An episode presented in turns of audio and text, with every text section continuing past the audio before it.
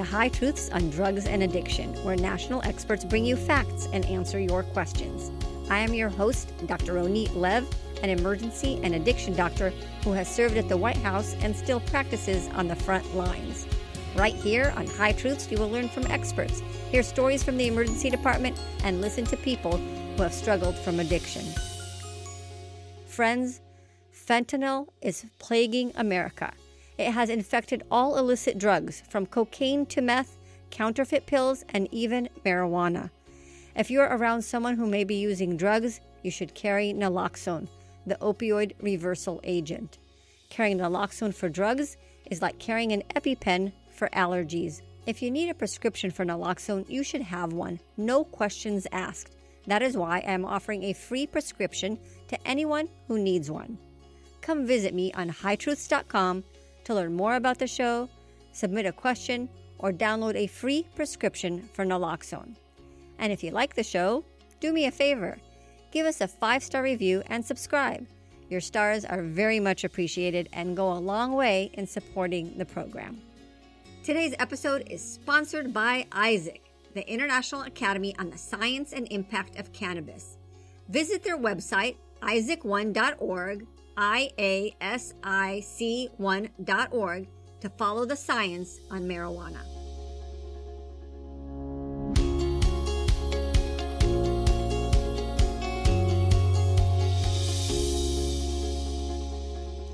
Hello, High Truth listeners. Get ready for a settling episode. I'm your host, Dr. Ronit Lev. The United States has seen high dollar financial lawsuit settlements from industries who lied about health. Worldwide, tobacco use causes more than 7 million deaths a year, according to the World Health Organizations. And in 1998, state governments were awarded $246 billion in lawsuit tobacco money for that damage. That's a lot of money. But does that make up for the cost in loss of life? We know that states awarded tobacco money used it on initiatives that had nothing to do with tobacco or mitigating tobacco damage. Now, fast forward from tobacco to opioids. Today, we're experiencing more than 100,000 overdose deaths a year, with the majority from opioids. Big pharma companies will be paying over $32 billion for lying about harms of chronic and high dose prescription opioids that killed people. Will that money be spent on saving lives?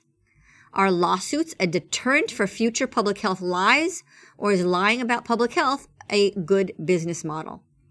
Is big marijuana following in the footsteps of big tobacco and big pharma in lying and hiding public health risks?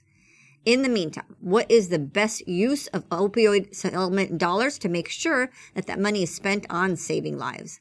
Lots of unanswered questions. And with that, let's hear our question of the day.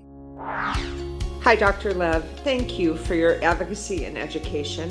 I'm especially thankful for giving voice to parents like me whose children died because of cannabis. My name is Michelle Leopold, and my son Trevor died chasing a higher high after becoming addicted to today's high potency THC. He thought he was taking a blue 30, but the oxycodone pill instead contained a lethal amount of the powerful opiate fentanyl. He will forever be 18 years old. States and counties are getting large sums of money from lawsuits against opioid pharma companies. Just this morning, seeing the newspaper headlines, my husband and I wondered how do we make sure these dollars go for drug treatment and prevention and not squandered on other projects like what happened with tobacco. Thank you. Thank you, Michelle. I have a great expert to answer your question, Sarah Whaley. Sarah is a research faculty at the Johns Hopkins Bloomberg School of Public Health and is the program manager of the Bloomberg Overdose Prevention Initiative. She works on coordinating efforts that make sure opioid litigation dollars are distributed fairly and effectively. And you can find Sarah Whaley's bio on the High Truth show notes. Sarah, welcome to High Truths. Thanks so much for having me. I'm excited to be here. And I'm excited to have you as well. So let our high truth listeners know a little bit about yourself. How did you become involved in the issue of opioid settlement dollars? That is a great question, and one I actually ask myself often how did I get involved in this? Um, because I'm not a lawyer. My background is in social work. I used to do direct service and I worked briefly with a county government. Then I got involved in public health research, specifically with people who use drugs in Baltimore. Um, and that's how I really got involved in, in advocacy. I started a role with Johns Hopkins at the Bloomberg School of Public Health, working on a project called the Bloomberg Overdose Prevention Initiative. Um, and it was in this work, working, um, providing research and technical support to state governments, that we started to get asked the question of how states should spend their opioid litigation dollars. Um, and that's how I got involved. That's how I started. Interesting. So tell us about this initiative, the the opioid prevention initiative. Yeah, so we are funded by Bloomberg Philanthropies. We work in conjunction with um, a few other organizations in seven states across the country. So our sole mission is to save lives from overdose, and we do that in a variety of ways. Our team at Hopkins provides research support, um, so evaluating programs and policies in states. And then we also provide technical assistance. Interesting. Is the Pew Foundation part of that? Because I know that they've done some great work. Yep, we work with the Pew Charitable Trust, Vital Strategies, the CDC and CDC Foundation, and then the Global Health Advocacy Incubator. All right, so some high powered people working on the issues of opioids. Um, so give us a little background. All of a sudden, uh, there were some lawsuits. There's a lot of money going around. Can you give us a little bit of the, the history about that? How much money? Who gets it? Yeah. So when we talk about the opioid settlements, we're actually talking about the litigation. It's over 3,000 different lawsuits brought by states, cities, counties, and municipalities, and also tribes against the opioid manufacturers, distributors, and retailers. Um, in the late 90s, we saw um, a lot of information about the misleading marketing and sales strategies of uh, prescription opioids to the public. Um, the first lawsuit was filed in around the late 90s against Purdue Pharma for their role. In the 2000s, more cities and states started to sign on. Um, one example is Kentucky. They filed a lawsuit around the predatory sales of prescription opioids in Appalachia. By the late 20 teens, more states were suing Purdue Pharma. There were cases against the pharmacies, and that's when the distributors and other manufacturers came about. Um, now, what we hear most often when we talk about the, the litigation is the MDL or the multi district litigation, which is all of this lawsuits being brought together um, to help streamline the settlements. So the MDL is going to result in around $26 billion. And then collectively, all of the lawsuits will see around 32 billion that's coming down to states, cities, counties, and municipalities. That's a lot of money. But if we compare it to tobacco settlement, it's not that much money, right? Exactly. yeah. Yeah. The tobacco settlements were 246 billion over 25 years, and we're seeing about 32 billion over 18 years. So just a fraction of that. So Michelle Leopold is a mom, uh, an advocate, and unfortunately, her son Trevor died from a counterfeit OxyContin pill. It's also known as a blue M30, and the pill actually has oxy- that has no oxycodone on it. It just has fentanyl, and he died instantly. So she asks, "Hi, Truth," and I'm asking you um, on her behalf. Um, how do we make sure that the beneficiaries of the opioid dollars are spending money on drug prevention and treatment and not squandering it on pet projects like what happened with tobacco? Yeah, so to give a little bit of context to that with the tobacco litigation, the money went straight into most states' general fund. So the dollars could go to anything, and it didn't necessarily go to tobacco um, cessation or prevention programs. And that's something that when we started to think about um, the the opioid litigation, that we didn't want that to happen again. And so um, the team at Johns Hopkins, along with our partners, coordinated the principles for the use of funds from the opioid litigation um, to give states and localities a framework and a foundation to make sure that the dollars were used correctly. And and how is that working out? so far it's been I think I'm I'm surprised by how well it's going. Um, we have seen the principles used uh, to help create legislation. So when we started this project maybe a year and a half ago, only a handful of states had passed legislation um, creating like a dedicated fund that the dollars went into rather than going into the general fund. Um, now I can excitedly say that a lot of states, and I would say most of them, have some kind of legislation or formal agreement creating a fund that protects the dollars. So, the one good thing that I saw happen from tobacco settlement is the Truth Initiative. Is uh, mm-hmm. there is uh, money going to prevention, primary prevention of tobacco use, and that was very successful. That we had less people smoking um, because of that.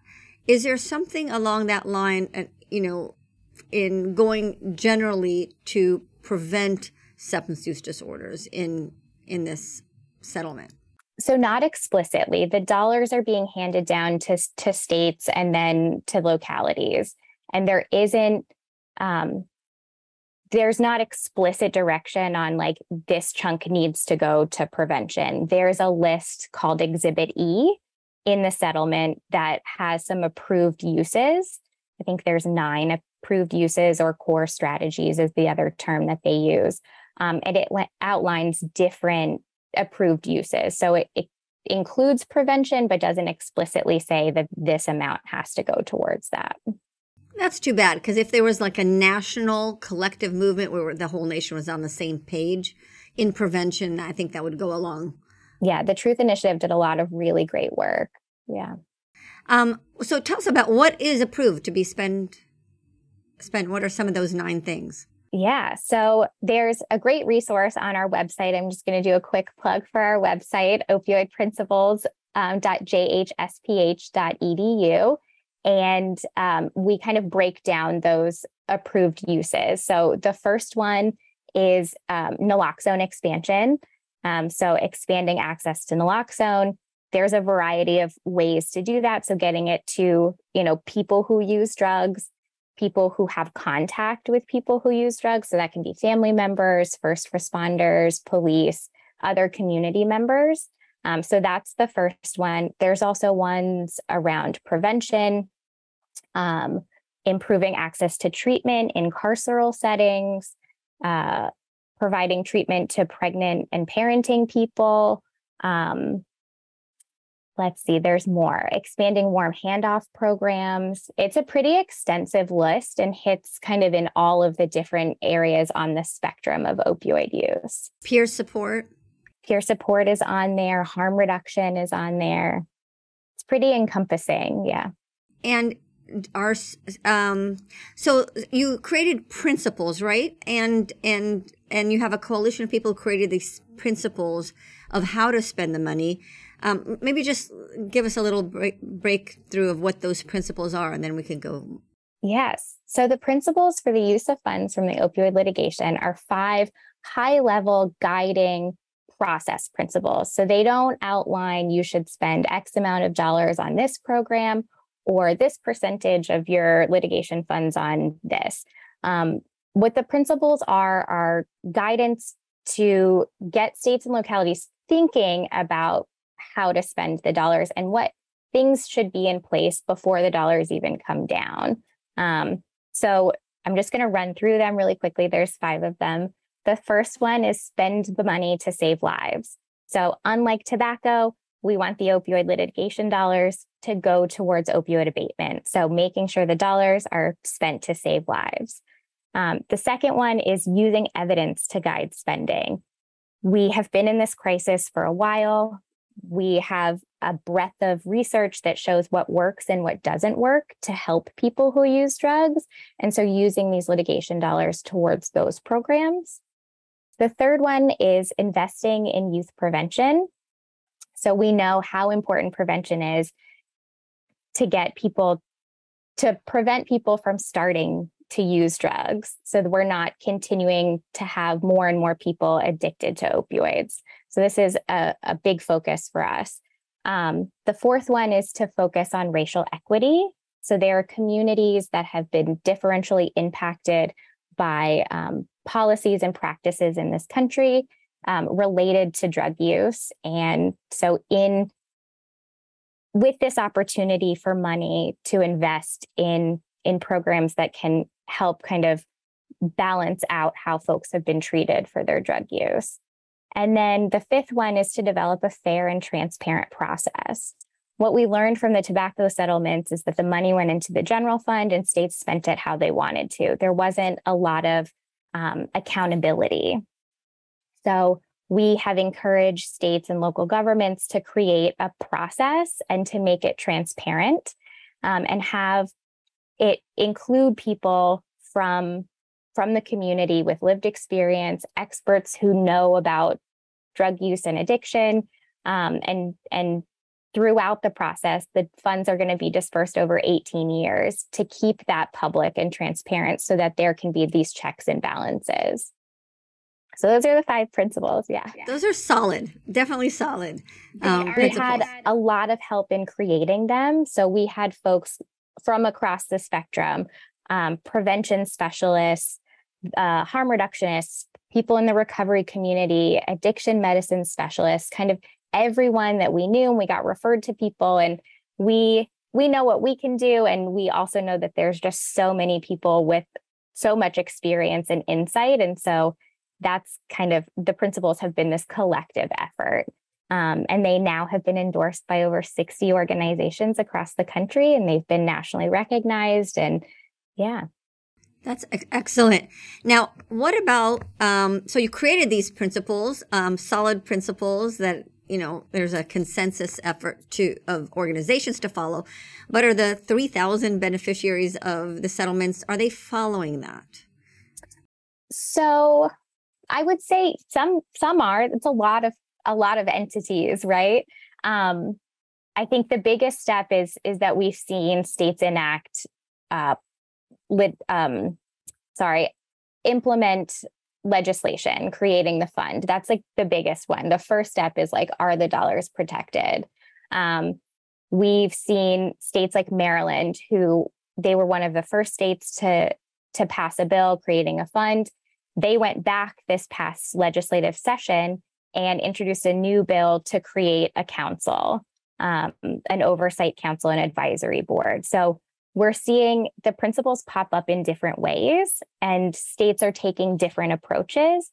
And that's kind of why we made the principles so broad and less prescriptive is because every locality is going to have different needs and they approach budgeting and, and politics in a different way. And so keeping it broad um, i think allows the principles to be used in a way that is effective for each locality. Um, so lots of legislative funds, formal agreements. Um, North Carolina has a, a, they took a unique approach and created a formal agreement within the counties. So the counties are getting more of the money. Um, and that's what works for them. So it's interesting to see how the principles are being interpreted and, and implemented across the country. Now, can the money be used on, for example, all the money be used on one thing? So, for example, can they say all the money we're going to spend it all on safe consumption sites, which is not quite evidence based? Does anybody have done that or looking into that? So, and I'll just preface by saying that um, the MDL funds like haven't been dispersed yet. The first round of funding as of today like hasn't gone out yet. So there haven't been we haven't really seen how the money is going to be spent. There's been a few like budgets proposed, um, but we don't actually know yet how anyone is going to spend the money. Um, I have not seen any examples of, of proposed budgets where all of the money that's coming down is going to go to a, a overdose prevention site. Um, I have talked to some localities that are interested in overdose prevention sites, and Principle two does outline using evidence to guide the spending. And we, there's a note in that principle that if there is a promising intervention, um, that I think it is an appropriate use of the litigation funds to be used towards a pilot or um, research around a promising practice. Yeah, that's that's interesting. I, I, I see the whole issue of, of harm reduction going very broad and you know, and people say, okay, this is the latest thing. This is what we're going to do without the science backing it up. And, and also the, the science that measures the effectiveness. So like, for example, the New York site is measuring how many, you know, how much trash they're getting out and how many overdoses, reversals that they're having. Mm-hmm. But I don't think that that's the science. I mean, you will have, you could collect all those, of course you can have all those needles when everybody's using in that one spot. That doesn't clean up the parks, right? Where you're still having needles. It doesn't mean that people are stopping to use everywhere else in the, in, in the area. And the other measurement that they're using as well. Like I think they said it in eight months, they had 157 overdose reversals in a place that's supervised. Well, of course, no one's going to die when there's someone right there giving you naloxone as you're using. But did that even have a dent in saving lives in that community? Or did it even have it worse? Did more people use because just using drugs is, is, is being normalized? Rather than connecting people to treatment. So I, I fear that someone has an interesting idea and now that's taken up as science. And even the, the measurement that they're using their success is not really evidence based. I don't know. I didn't, that's a loaded question for you. this one. it's so I think there's a lot to unpack in that. And, you know, overdose prevention sites have been active across the world for 30 years. Um, and the outcomes that they study are different and complicated. Um, and so a lot of the research does look at the impact of things like overdose deaths that were prevented, um, the transmission rates of diseases like HIV or hepatitis C, the quality of life for people who use drugs, um, referrals to treatment, uh, and then like like you mentioned, crime and public nuisance. So those are the things that are typically studied um, or researched around overdose prevention centers. And the research that I've read, um, like you mentioned, there's been no fatal overdoses reported on site at an overdose prevention site, um, which I think is compelling if we're thinking about the root cause of or the the root of harm reduction is to keep people alive who are using drugs you know, it's hard to say whether those people would have overdosed elsewhere, but there are people who are using drugs, so they are at risk of overdose. Or that they would be reversed elsewhere, because that's what I see as an emergency physician, right? I, I see patients who come into the emergency department they're there for an overdose. I'll ask them, well, how many times have you overdosed? Nine times, right? Mm-hmm. They didn't go to a safe consumption site. They, they were in a location. You don't yeah. have to go. It seems like it's counter the principle of meet people where you are instead of saying meet people where they are, which would be have naloxone everywhere there's possible drug use. Um, you're saying come here, use with me. It's it's the opposite of meet people where you are. You're telling people to come to where you want them to be. Yeah. So I think, I mean, as a person who doesn't use drugs, it's hard for me to speak to their experience. Um, but I can tell you like some of the things I've heard, and and I think especially in the pandemic where people were feeling isolated. Um, people may use alone and may not have someone around to revive them. And so maybe the overdose prevention center is a safe place to go. Or maybe people are using in abandoned buildings or on street corners, and maybe they're using together.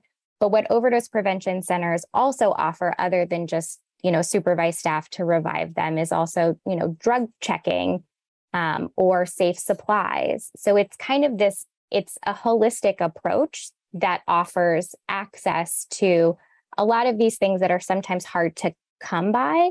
And i know particularly people who are unhoused that's a hard population to access and as someone who did outreach like you know we we were able to meet those people where they were but not everyone we could find. You know we had zones that we went to. And so having a space a designated space where these people can maybe use drugs but maybe also you know pick up safe supplies or um, get treatment from a nurse for an abscess um, having access to all of these services in one place is also a, a benefit of of these centers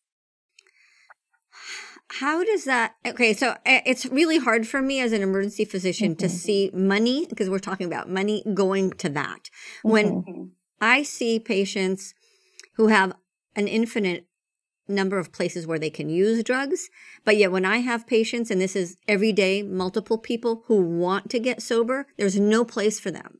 So i say how are we spending money to ha- to build places for people to use drugs when there are lots of places where they're using drugs we could make those places safer right? All the shelters all the sober living facilities we can install you know naloxone and make all those places safer um, but yet we have no places to go when I, I, it's just heartbreaking when i have patients who have overdosed they're almost dead and there's no place for me to send them yeah i could just say oh instead i'd say oh we'll use it over here well, it just well, doesn't yeah, make yeah. sense. I think it's it's part of this holistic picture, right? And it's I think as personally someone who sees the benefit of overdose prevention sites, I think I think there's also an important uh, focus on on treating all or having access to services across the spectrum. So people who are using and are ready for treatment making sure that they have access to treatment and that's but, a piece but as they well. don't and, and no i'm hearing you and and and i agree i think more treatment is necessary but not everyone is ready for treatment and so these these harm reduction services ensure that people stay alive long enough to get to that place where they want treatment and yes there is also a need for more treatment and a variety of treatment options. Um, and that's also a great use of opioid settlement funds. And one of the approved uses is, you know, expanding access to MOUD, um, warm handoff programs, peer support. All of those are pieces to this puzzle. And all of those together is going to be what investment in all of those areas is going to be how we reverse this crisis. It's not going to be singularly any of these things. We've got to think about it as a whole picture. I, I, I agree with you. I agree with, uh, uh of course, saving lives from people who are using. I, I guess don't agree with that methodology. Is it's not evidence based and and it's spending a lot of money. It's cost intensive, where there's such a big need on the other end. And you know, I would rather promote increased syringe exchange, right? Mm-hmm. That's evidence based and you can add more, you know, connection to treatment and, and, and I mean, that's, that's science, yeah. that's evidence based. Um, I think communities are going to have to see what, what works for them. And I think in this country specifically, like overdose prevention sites are not common, right? We have two in operation and then two others, like maybe in, in Rhode Island and Philadelphia. So it's, it's, not something that I think is a, a popular opinion. And if funds can be used to support existing harm reduction programs um, and existing treatment programs and expanding those, I think that's a great investment as well.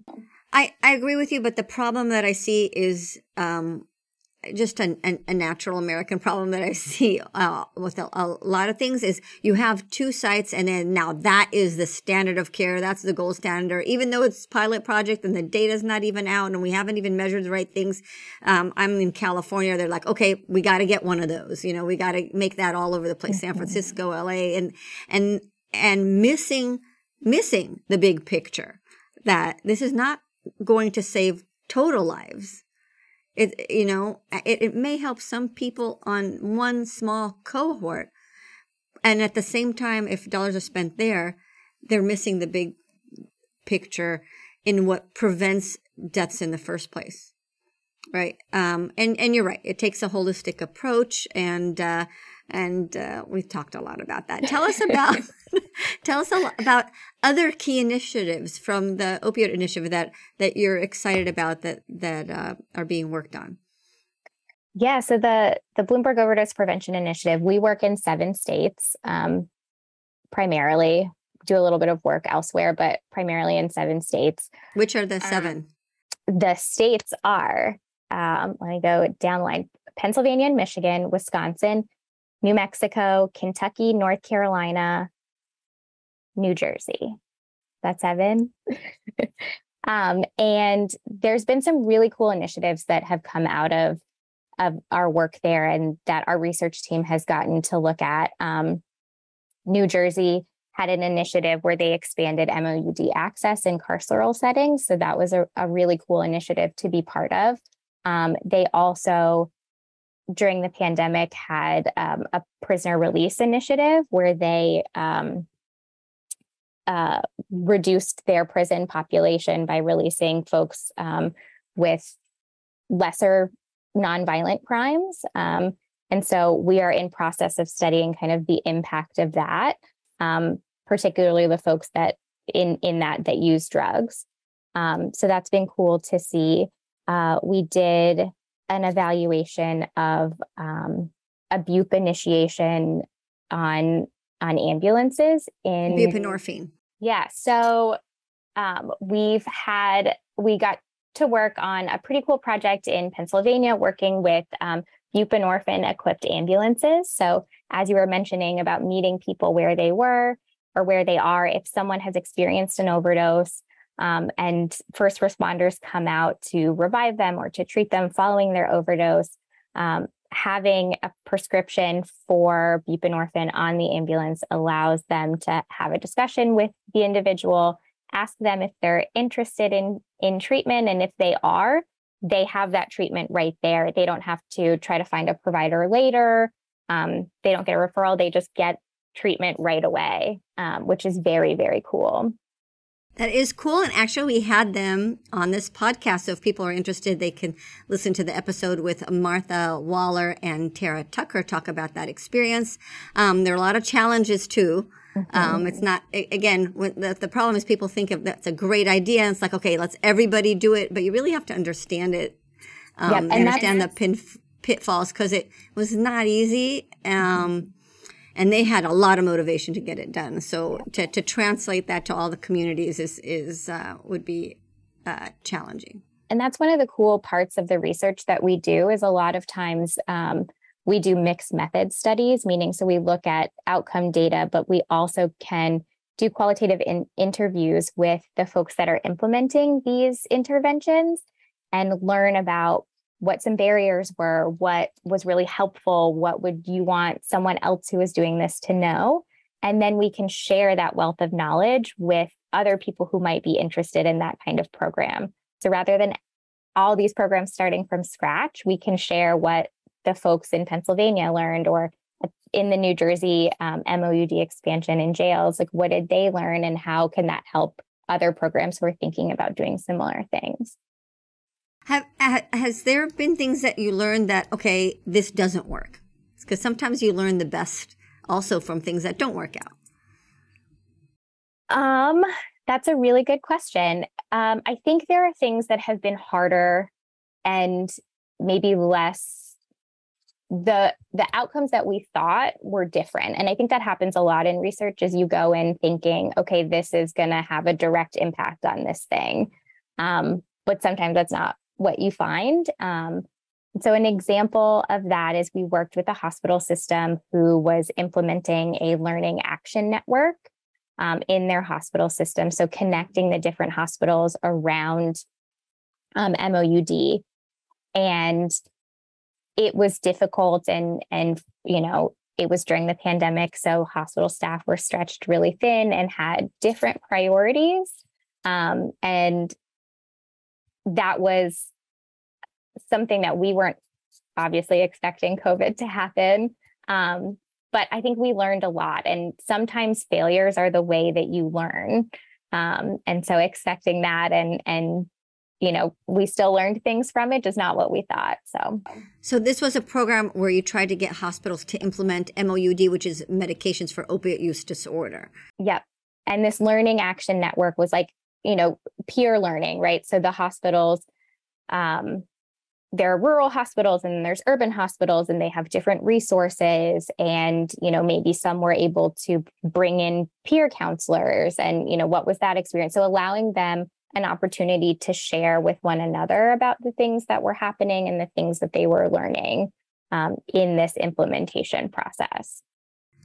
That's interesting. And do you have like a favorite project or what would you really encourage communities to do from from your experience? Um, a favorite project. I personally just i think because of my background um, in working directly with people who use drugs i think the, the projects i've liked most are the ones where we have an opportunity to talk to the clients of these programs or to individuals who use drugs and to find out you know what they think what their experiences have been because um, as researchers as policymakers you know we might have ideas about what what works or you know we're like oh this sounds like a great idea but for the people who are actually going to use the service um, or the program, I think it's great to have insights there and to hear from them about what works, what the barriers were from from their perspective. So those are my favorite projects. Yeah, and what what was a um, one of the top solutions for them that they said worked for them? Yeah, so we did a project during COVID. Um, to we talked to folks who use drugs to find out kind of how the pandemic impacted uh, their drug use and their ability to access services. And I think we heard a lot about um, how telehealth was really helpful and how when people were isolating at home, um, social distancing, they weren't able to access um, their their programs or go to meetings the way that they used to. And to hear about how the programs adapted to meet the needs of their clients were really cool and how how well that worked for clients. And i think it's just always really awesome to hear about um, the ingenuity of programs and the resiliency of people that is true um, but that's surprising to me because i guess my clientele is different like because you would need to have a phone and yeah yeah yeah different populations and definitely access to to technology depending on who the person is um, income level and, and housing security is a big um, factor in that um, and it's a struggle for a lot of people um, and you know telehealth is one option but there were also other really cool ways um, that programs found their way to still deliver services. So we heard about folks who you know would go to an outreach center or um, traditionally would go you know to to a syringe service program.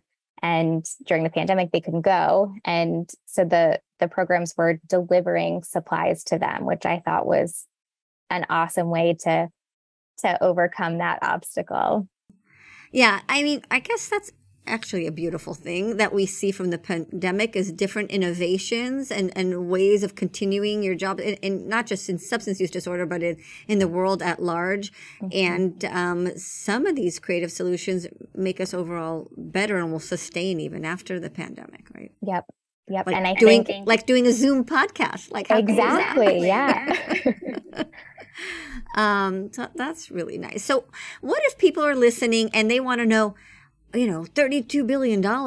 Is my community going to do something? Is my state, is there a way for people to find out if, um, if there are funds uh, coming their way for issue of drugs? Yeah. So, folks, there's lots of resources online. Um, I would check your state attorneys general's uh, website to see if there's, you know, a press release or some some states have their own dedicated website now. Florida has one. North Carolina has one.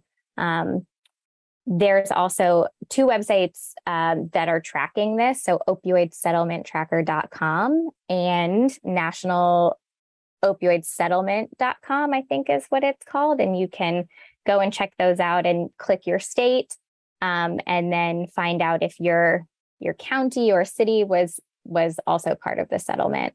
Um, so in that MDL, states and counties or states signed on and then tried to recruit the counties to also sign on to the settlement as well. So some did, some didn't. So finding out kind of which entities um, did, you can use those two websites. That's great. And Sarah, you'll give us that information. So I'll put that in the show notes so people can refer to that. Yep. And last big loaded question for you. Ready?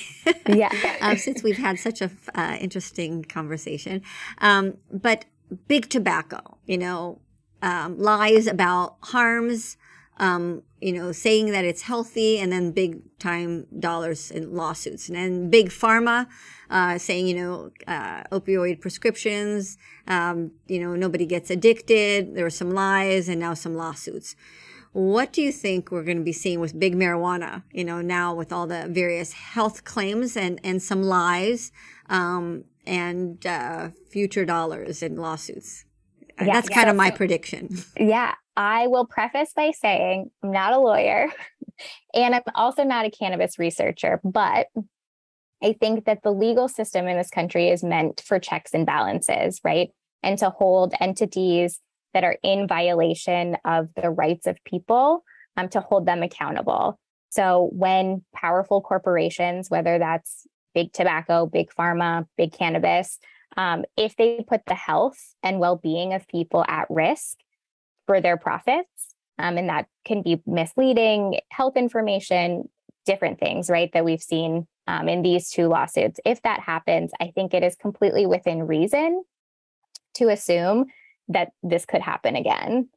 Um, so that's that's that's well said, very well said, and I just kind of threw that at you. Um, yeah. And uh, and I agree. And the question is, because you're a researcher, you're looking at this. You're looking at history, tobacco. You're looking at current events, opioids, and future, because we could see this coming up with mm-hmm. with cannabis.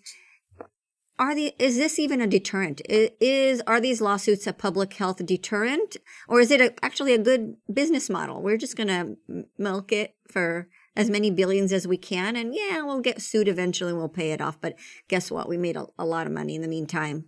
And, and I mean, and that's still yeah that I mean, that's a great question because what we're seeing with these opioid lawsuits is like $32 billion is seems like a lot of money to me. Um, but in the grand scheme of what these opioid companies made, drop in the bucket, right? And the cost to states, um, you know, for the health costs and loss of productivity and all of these other things, $32 billion also is a drop in the bucket. So, um, you know, will will it impact other big corporations or, you know, will it is it like you said just a, a part of the business? I think that comes down to advocacy and lawsuits are one part of that, but I think community advocacy and information around these different public health crises is going to be an important piece of that. Um, we have collective power and voice in in saying what we expect from corporations um, and how they treat us as consumers. Right. That's um, that's good and i and i hope that that happens. You're a big part of that sarah because you bring the data and the science and we hopefully use that kind of information in making these decisions and holding people accountable and for advocacy. So thank you for doing that. I want to thank michelle leopold um, for her for her questions and for her advocacy. She advocates on the the harms of marijuana because her son overdosed on fentanyl but but his uh, life in, and journey into drugs started with cannabis as most people if I, I, talk to every single person who i see in the emergency department who has an overdose i ask them about their journey to drugs and 100% of them started with cannabis at a young age. So I definitely see that. And so thank you, uh, Michelle, for, for speaking out and may the memory, and I know the memory of Trevor will be a blessing because of the work that you're doing. And, and Sarah, uh, thank you so much. I mean, you have a great job, um, um, working with, with a population that, that you like and have feeling for. I, I, can can tell you're passionate about this work, as many people are who work in the issue of substance use disorder, and uh, your research and and mission is so important. So I, I thank you for that, and wish you the best with it. Thank you, and thank you for all you do. Thank you for listening to High Truths on Drugs and Addiction, where national experts bring you facts and answer your questions. This week's episode would not be possible without the generous support from our sponsor. A sincere and warm thank you to IASIC, the International Academy on the Science and Impact of Cannabis, doctors educating on the harms of marijuana. Visit isaac1.org iasic1.org to view their medical library translated for public understanding, listen to their speaker series, and follow the science. Our producer is Dave Rivas from Davy Boy Productions. I am your host, Dr. Ronit Lev. We hope we brought your day a little bit more high truths.